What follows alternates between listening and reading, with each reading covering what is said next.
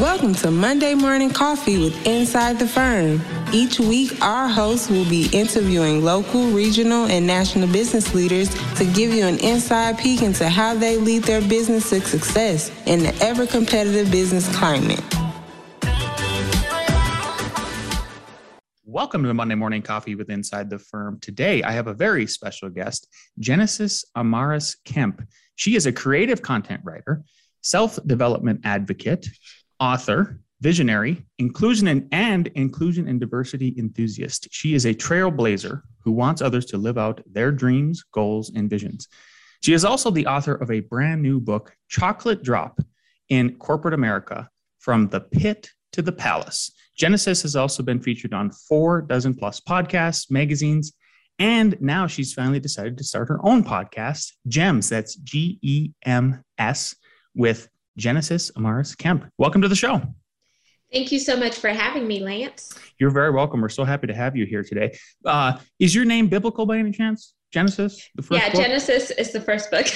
okay, that's great. That's cool. I, I had to ask. I thought about it just as I was coming down the stairs to interview you today. So, um, well, be, before we get into exactly what you do, the book, all of that, um, I would love to know. I always ask everybody this question: like, what did you, what led you to get into what you're doing now? How did how did you get here? Did you grow up in a family of entrepreneurs, authors? You know, give us a little background. So I'm actually the first author in my family. Um, I didn't. I grew up with some entrepreneurs in my family. I did not have like a close relationship with them because my family is Caribbean and South American descent. So a lot of the entrepreneurs um, were in the Caribbean because that was a way of life to like you know grow produce or um, other things that they were doing prior to getting into where I am now. I spent 15 years in corporate America as a whole, and 12 of those years were primarily spent in the oil and gas and energy sector. And what really pushed me into the entrepreneurship journey was being laid off in February of 2021. And it came as a surprise as well as a big shock because I had already lost my dad the month before. My dad passed November of 2020. And it was like one thing after another, like lost my dad, lost my job. Nine months and five days later, I lost my grandmother. And then just recently, I lost my other grandmother. So it's just within a span of a year and a half, I really um, had four major losses, but all of that has taught me to really continue on with this podcasting journey because if I could intersect and have great conversations with people from different backgrounds and we could bridge the gap, then that's one way that I'm continuing my father's legacy as well as you know helping other people in the world who have either been through grief or they just need to learn something else something new to help set them up on their path to success. Beautiful, beautiful. Thank you for that. Um, so, you know, from your bio and everything I've read about you for read about you, uh, I would love to know, and I think our audience would too. Tell us why you're so so passionate about diversity, equity, and inclusion. Well, um, working in a male-dominated field for so long, you don't necessarily see a lot of women in oil and gas and then if you do see women, sometimes they they're portrayed as assistants or administrative assistants, or they're not like that high up on the totem pole. And when you do see them high up on the totem pole, I didn't see a lot of women that look like me that I could resonate with. So I said, you know what? you're talking a lot about diversity, equity, inclusion. And now a new um, form has been added, which is B, which stands for belonging.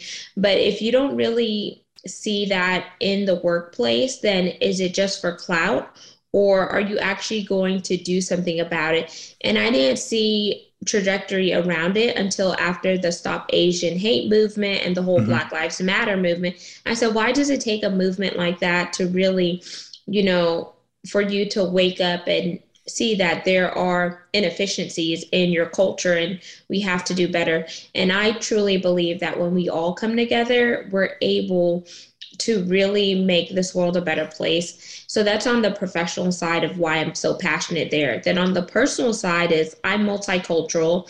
So um, most of my in-laws are non-African American except one, which is my oldest brother's wife. So my sister's kids are half white my brother's kids are half Indian, And my oldest brother, his daughter is truly African American. So I make a running joke. We're kind of like the UN nations over here because mm-hmm. uh, we have a little bit of everyone in my family. And then just with my grandmother on my father's side, she was ha- half Caucasian, half Black.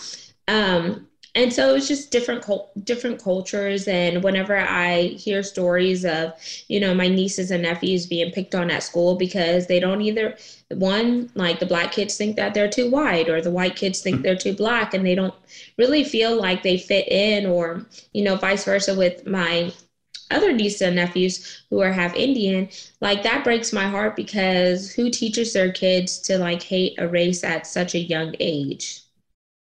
Yeah, uh, yeah, I'm uh, I'm much the same as, as you in terms of a of a mixed family. So uh, my dad who raised me was white. My uh, biological dad is Brazilian, and if you looked at him, he looks he looks very much African American. I mean, he's got uh, the hair, all, all all the features and everything. So, and I'm my my mother is half Native American. So I, I feel yeah, especially going going to school and everything. I, I I guess I always just wonder is are the parents teaching that or is it because there's been studies of like I don't know if you've ever heard of the study of uh, NPR did a, did a bit on it a while back. Of they they said they took a bunch of random um, children and then they said there was a black doll and a white doll and they picked and they saw who who picked what. Um, so whether it's actually pe- people teaching it or if it's just people's um, innate reason for picking one over the other, you know, I, I don't know, and I suppose we could debate that. But um, I, I, have a quote that I would like to read to you, if that's okay, on this on the line of diversity okay. and everything. So uh, Martin Luther King once said, um, "I have a dream, you know, that my that my four little children will one day live in a nation where they where they will not be judged by the color of their skin, but by the content of their character." Um, considering that statement, wouldn't wouldn't a focus on the physical characteristics such as race or sex run counter to the purposes of equality? Mm, that is a profound quote.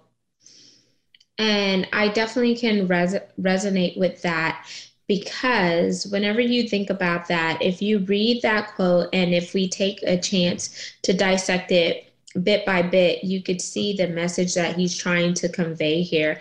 And it pertains to everyone. He's not just saying it for those who look like him, he's saying it as a means of a wake up for us to really sit, reflect, and then take action.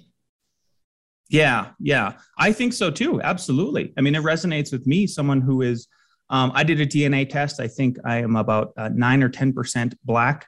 Um, not not very much, but it was like the uh, it was Uganda is where some of the DNA came from, um, and that all came from like my dad's side who came over from Brazil. Um, so I agree with you with that. But like, but again, doesn't it seem counterintuitive for us to be focusing so much on identity, um, race, color, sex, um, whatever you pick sexually to the to to the counter. I mean the idea was to be colorblind wasn't it? Yeah.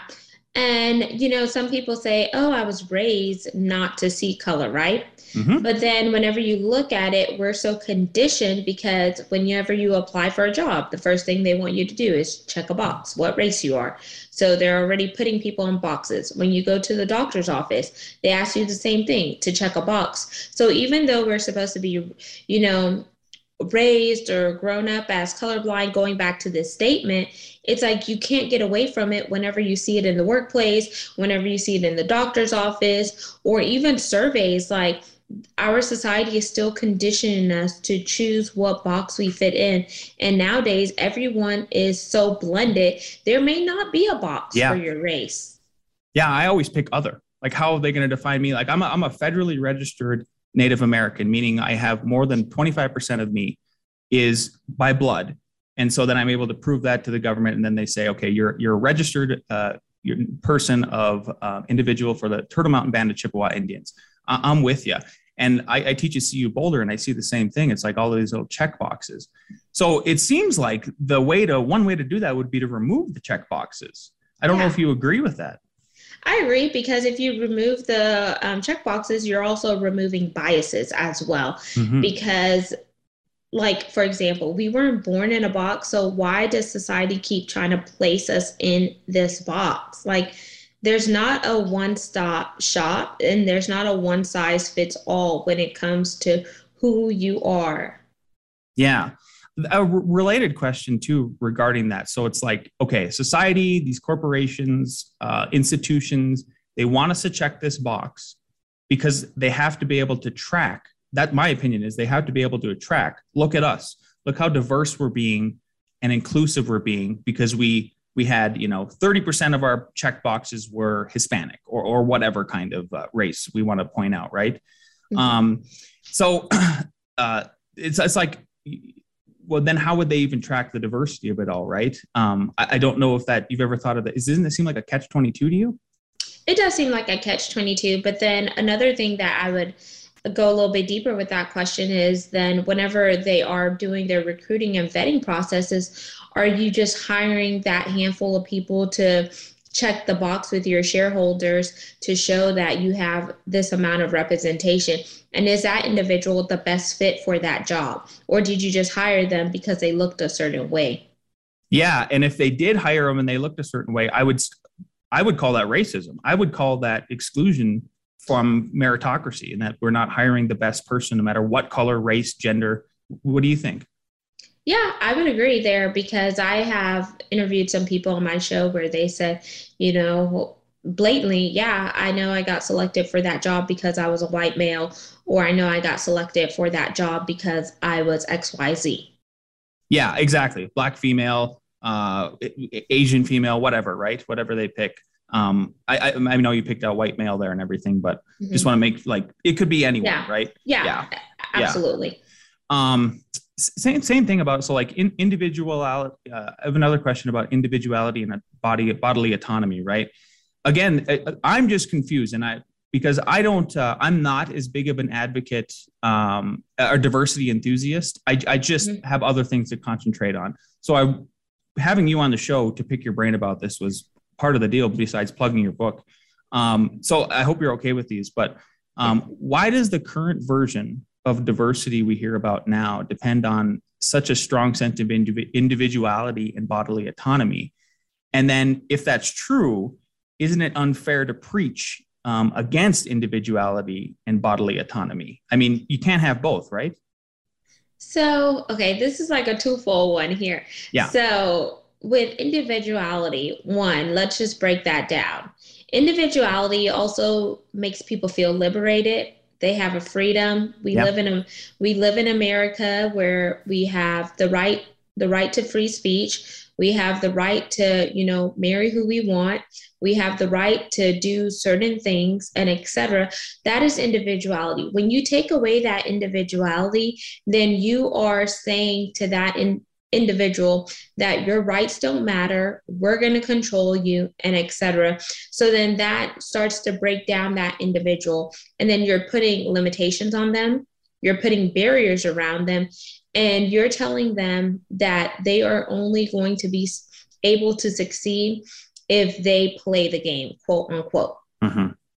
then whenever you think about it from a group perspective. If you say, oh, yeah, I'm going to give you the right to choose X, Y, and Z, but then you come back and say, if you choose this, these are the consequences. Well, that is not complementing individuality. That's mainly say, I'm going to give you an inch, and if you take a mile, then I'm going to yank you back. If that makes sense, Lance. Yeah. Yeah, absolutely. It makes sense. Yeah. I mean, it speaks again to the sort of checking the box. Like, are you checking all these corporate boxes? You know? Absolutely. And like for example, like I'll use ERGs. Are you familiar with ERGs? No, and t- please tell us what that acronym means. So ERGs are employee resource groups. So there are certain companies and I'll use oil and gas since I spent the most of the time there. So in this particular Fortune 500 company that I was working with, they had different ERGs. So one for the Latinos, and the Latinx community. They had one for Pride, which is the LGBTQIA plus community. Hopefully, I got all the letters. I think there. you did. Yeah. And then there was one for the African Americans, which it was called BEST, so the Black Employee Employee Success Team. Then they had um, some ones for Middle Eastern and etc. But if those individuals are having the same problem across the board, but you are segregating them yeah. into different groups, then are we really pushing the narrative to be inclusive? And are we bridging the gap to bring all of those problems to the forefront and see what the common denominator is? Because if that group of individual is talking amongst themselves and they don't necessarily quote unquote have an ally or a sponsor that could tie everything back together, then is it really beneficial to have those ERGs? Uh, right. So that that I was hoping I'm really glad you kind of summed that up right there and, and unpack that for us. Because my one of the final questions, that, not not the final of this podcast, but just like of this little segment is, what what is the solution to this then? Because I, again, I've got to frame it back to like, okay, if it was me, I would say get rid of the corporate check boxes. Like you're you're you're taking a group of people and you're putting us into these little slots, and that is pitting us against each other because now all of a sudden we're looking at each other differently instead of being humans. We're like black human white human red human whatever.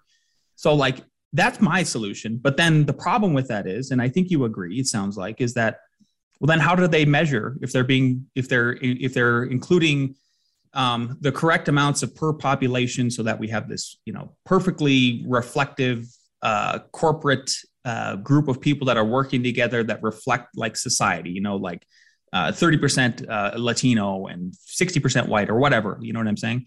So, like, what is the solution to this? So, one solution that I would recommend is stop talking against each other and start talking with each other. Look for ways that you share common interests and build upon those commonalities. And then, as you build upon those commonalities and you see where you are more alike with someone versus different, then once you ha- have that steady foundation, then you could talk about ways to mitigate and overcome those differences in a conventional way because you already built a level of respect with an individual. You have a level of trust. So now you need to implement the transparency. And remember, this is not a tit for tat or a pissing contest. It is a way for us to communicate respectfully with mm-hmm. one another and look for ways that we can do better. Because if you think about it, each one of us needs each other no matter what industry you are no matter what race you are and etc like for example let's talk about food. There's diversity with food. There's mm-hmm. so many people who love um, like i live in texas mexican food. And there was a big controversy about building a wall. If you build that wall who is going to make the mexican food that you love? And if you keep um, if you send those people back, um, and when I say those people, the Hispanics or the people from Mexico or et cetera, because I want to be respectful when I'm talking sure. about a group of people. Um, then are you going to have that sweet, savory food that you love? No.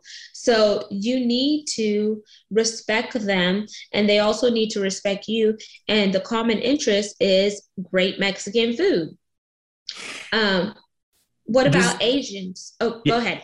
Does that so? But just to, I, I just to kind of bring it back though, like, uh-huh. so when does this discussion occur though? I think we've identified something very critical here about when you go to get a job, mm-hmm. and these corporations are pushing this agenda of their version of diversity, which requires them to check boxes.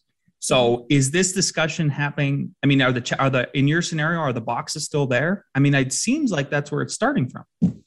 So I believe that some of the boxes are there whenever you go through the hiring process. They can't always ask you those questions up front, you know, due to different legalities yeah. and measures in place. So you're not the first question is not going to be like, what do you identify as as or etc because then that's going against some you know compliance stuff. But then you can ask them questions on the reverse side to make sure that they are oh. hiring you because you're the best candidate. So like for example some of the things that i do with my coaching clients if they are going up for a job you could say what makes me the best candidate for this position? Um, what are some of the measures that you've done to improve your diversity, equity, inclusion, and belonging program? And you could ask questions that elude from it and kind of put it, put them back in the hot seat. So you could not only are they interviewing you, but you interview them too. So you could see if you know the research that you did um, on that company is aligning with what they're saying to you. And if not, maybe it's not a good fit for you to partner with that organization because we spend the majority of our time at work. I really like that that you you're putting it back on the individual to ask those questions back. What if somebody said, "What if what if what if you're in a hiring you're uh, you're interviewing yourself uh, you're interviewing for for a corporate position and, and you ask them um, that uh, you ask them all of those questions and they say, you know, are you hiring what what makes me the best candidate? I think that's what you said. What makes me the best candidate for this position? And what do you guys what do you guys base your hiring on? What what if a, a, a an employer who's going to hire somebody comes back and says we hire strictly on meritocracy? Is that an acceptable answer? No, because I feel like that's a cop out. Like they're just saying that because they don't want to go beyond the surface. But doesn't that isn't the wasn't that one of the ideas earlier that you kind of brought up is that they shouldn't be hiring based on what somebody looks like, what they identify as. They should be hiring the best candidate for the job. And there's almost no be- better, better measure for hiring somebody who's best for the job than by meritocracy, just by their merit, um, no matter what color they are. True, but I would I would also want them to elaborate on that because if they say I hire based on merit, but then they're not answering the other questions that that you ask, you know, later on. Yeah. What, what are that, some of those exactly? So that's what I'm kind of getting at. Yeah. Is like, let somebody says, let somebody gives you the answer that I just gave you and they back it. They say, no meritocracy. It's the best. We've hired, it's the best way to do it. It, it. it makes us colorblind. What are some additional questions you could, you would offer, like somebody should ask? Okay, so based so based on merit, um, based on meritocracy, what are some of the merits that you're looking for for this position? Can you let me know some examples. And then you could also go a little bit deeper based on my merit and based on my merit in comparison with the competitors who are also competing for this job what what gives me a competitive advantage mm-hmm. where do you see me going with the company because you also want to ask about growth opportunities and yeah. succession because that would also allude to okay, are they just hiring you to be a placeholder for that that position, but no um, personal growth and development within the company? Because that could also, you know, let you know red flags, especially if it's a company that hires you as an administrative assistant, but you may be in school and you may want to do something else. So that's something to be mindful of too. Yeah, that's okay. That's great. Just have them unpack it a little bit more. Yeah. Yeah. Yeah. I agree with and that. That's what I mean by like going beyond the surface level because people like to ask those surface level questions because they don't want to dig deep because they don't want to back themselves in a corner. Yeah, I, I, and I get why you said it. You th- like you said, it's a cop out. I think if it is kept at a surface level by either party, then it's. But I would still put it back on the corporation. Like, well, that was a cop out in the sense that um, you you weren't challenged to unpack that a little bit more.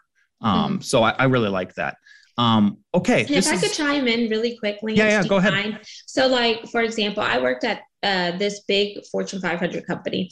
Um, and one of the things that they said whenever people would ask, why was I hired for this position? They said, oh, we hired the best of the best. To me, I'm like, that's a cop out because when you're talking to people who just come out of college and they have, you know, big ambitions and dreams and et cetera, but they hear, we hired the best of the best that doesn't really go beyond the surface level because you're telling every single person that they were the best of the best.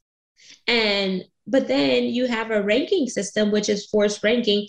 If you're the OCA, which is office, clerical, and administration, or if you're in the MPT bucket, which is managerial, professional, and technical. And the ranking systems are different. If you're OCA, you're ranked A, B, C, or D, and you definitely don't want to be a D. If you are in MPT, you're ranked top third, middle third, or bottom third. So if you hire the best of the best, why are the different ranking systems different? Why are the pay structures different? And etc. Yeah, basically why? I mean, I think that's you just nailed it. It's like if somebody, if some employer comes back and they have one of these, what could be a surface level uh, comment to you or, or, or, or a statement, just ask why like why why the best of the best why meritocracy like what about meritocracy like yeah i really like that um thank you for jumping in there so uh let's move to you're you're a woman and i it's obvious but like um you you say that in one of your questions here that i have teed up for you um, that um, you wanted to like what defines you as and makes you the woman you are today? So definitely growing up in a multicultural family, me being able to know who I am and whose I am. And when I say who I am is like I know like the type of woman I am. I know what some of my dreams are. I know like what my personality type is and etc and when i say whose i am i tie that into my religious and spiritual beliefs. Because when you are so confident with yourself you're not going to be swayed by imposter syndrome. You're not going to be swayed by what the world wants you to be or what your family members and friends want you to be via peer pressure because you are solidifying that you have it all together. And i'm i don't necessarily have it all together and it's a constant learning process. But my goal is to be a better version of myself every single day and learn and grow because if i'm not learning then i'm not growing. If i'm not being challenged then i'm getting left behind because the world is evolving and i have to evolve personally as well as professionally so that's one way that I define myself. Then another way that I define myself too is by being a WOC, woman of color. At first, like some people would say, Oh, I don't want to be identified as this. But then you can't change the way that you look. So why not own it? Yeah. Well, it sounds like what everything you just said to me, it made me feel like Genesis knows who she is. She knows that she can define herself very well. And and I wouldn't. You're just. I really appreciate that. That you're, and that's probably why you're you're able to focus on a book, and and because because you're grounded in, in yourself and your spirituality and everything. So definitions wise, then it's been all in the media. So I have to ask you then, if like, could you what what would you define what is a woman? a woman, okay, to me is obviously a woman that has certain um, genetic makeup a woman is a is a lady that is multifaceted because we do so many things. We birth life. Mm-hmm. Um, a woman is all all rounded. Definitely, um, I'll use this analogy. So women are like noodles. We can interweave ourselves, where men are like waffles and they like to compartmentalize and mm-hmm. fix things. Yes, but um, women, we're nurturers we're compassionate, we're bold, um, we're loud, we are creative. There's so many components to a woman, and I wouldn't necessarily want to define what is a woman woman for all women because we're all different. Um, but I definitely do want to highlight the fact that we are here to you know make this world a better place and we're here to keep on producing life. And as we produce life we think about ways that we could you know be empathetic. We think about ways that we can be compassionate. And we are also teachers because whenever you birth something out like your teaching instincts i think go was, into drive. Yeah i think that was a great answer. Um, i think you defined it very well actually um, great job. So, uh, tell us how you help women in the workplace um, to create more diversity. You, talked about uh, that you were one of very few women in that job you had before. I would love to hear your strategy to help more women um, get into workplaces if they want to and, and create a more diverse climate. So, I definitely help women by seeing number one, uh, who they are. So, doing a self discovery exercise where I tell them get out a piece of paper and write down all of the incredible um, strengths that you have, write down your qualities, write down the things that make you stand out and makes you uniquely you. I also talk to them about rising above limitations and breaking down those barriers. Like, what skills and resources do you have and how are you going to be the solution to that problem at that company? What can you do to do out, um, step out activities or stretch opportunities which is something in additional to your base job getting done but they see that you're competent and you're willing to take on more to advance your career? How are you presenting yourself? Um, what's your what are you dressing like are you dressing for where you want to go? Are you dressing for how you would like to be addressed? What's your tone? How do you carry yourself? How do other people perceive you? And how do you want them to perceive you by your mannerisms, your dress codes, and etc. Because, for example, in certain industries, some women dress, you know, sexy and because sex appeal and sex sells. But if you're working in this other environment and you don't want to be addressed a certain way, then what are you wearing? Right. And yeah. And then um, the last tip I'll leave is always ask questions. You de- like Les Brown always says, you gotta be hungry. so like questions are made to ask, and people are always going to remember who spoke up, whether it was educate educational or not. And they're gonna remember that you took that leap of faith to get out there and just ask something so you could learn. If you're the quiet person quietest person in the room, people don't always remember the quietest person in the room. I love that last tip. I would encourage anybody, I don't care if you're a woman or or a man and you are an entry level graduate and you are starting as an entry level person in a company, like please ask questions. I'm telling you as an employer uh, to the audience that like it, it, it, what um, what Genesis just said is 100% right. I mean, people remember you, and then eventually you're going to run out of questions. Like, are, are they going to taper off at least? Like, I, I promise you. Um, let's move into the book. Tell us about the book and how long did it take you to write it? Tell us all about it. So this is the book here. So Chocolate Drop in Corporate America, from the pit to the palace. It took me about two months to write the book. I did not have a laptop outside of my work laptop. So I wrote the entire thing on my cell phone in a notes wow. app. Um, And what really just drove me to just share my story was that I just got tired of facing wall after wall. So I was like, you know what? There was a way that I ended up navigating my career, not only starting over once, but twice. And the second time when I started over in my career, I went from an administrative assistant to a raw material coordinator where my specialty was polypropylene, which is a form of plastics. And then I went on to do trade regulations and compliance coordination. Um, and I managed another commodity, which is polyethylene, a form of plastics. So I wanted to showcase that anything is possible as long as you believe in yourself, you network, and people, they know you for you, but they also know what you're capable of achieving. So I'm just going to read the back of the book, Lance, and I think sure. it'll summarize everything for you. So I start off with questions. So, what challenges in the workplace have you encountered that left you feeling as if you were mistreated? Have others who are unqualified seemingly pass you by in the ranks? In our daily lives, we are all faced with various trials, whether in the workforce or at home. However, when treated unfairly, it takes courage to stand and fight for what's right. No matter your race, nationality, ethnicity, or background, you can rise to be the game changer.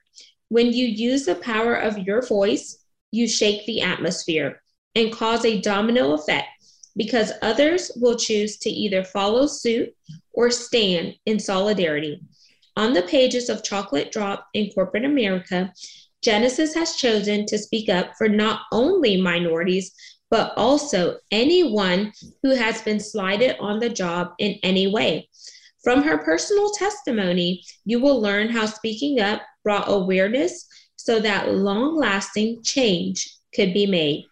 We do not win by remaining silent, overlooking injustice, and continuing to practice poor judgment. We win by standing together, engaging in those difficult conversations and helping one another. Let's work together to create change for future generations to come. And that is the back of the book. Cool. Um, well, we're running, we're a little bit past the half hour, but yeah. that's okay. This has been a great conversation. I really appreciate your time. Um, no, I, one one question I ask every guest is uh, knowing what you know now, and if you could go back in time when you first started um, your corporate career, what is one piece of advice you give yourself? Um, definitely know your worth when you're going into the corporation and don't be afraid to negotiate your salary. Lovely.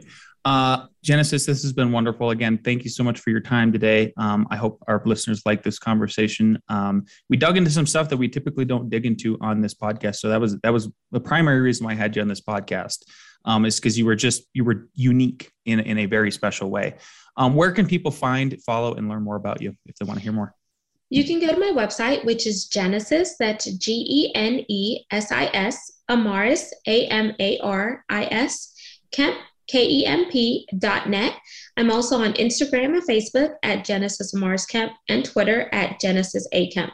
But my website has all of my information, and I want to give your guests um, three free gifts. So the first one is the first chapter of my book for free, which is on my website under the books tab. And then the second two are health and wellness. One is a free health assessment because what good is having a nice wealth abundance if you don't have a quality of health to enjoy the wealth that you acquired. And then the second one is a health product, which is the Sunrise, which is all your super fruits and nutrients, which is really good because you have to make sure that you're fueling your body and you're having your optimal health so you could really produce that uh, longevity. Beautiful. Okay. Well, thanks so much for, uh, again for being on the show. We, we, we appreciate your time and uh, we'll be in touch. Okay.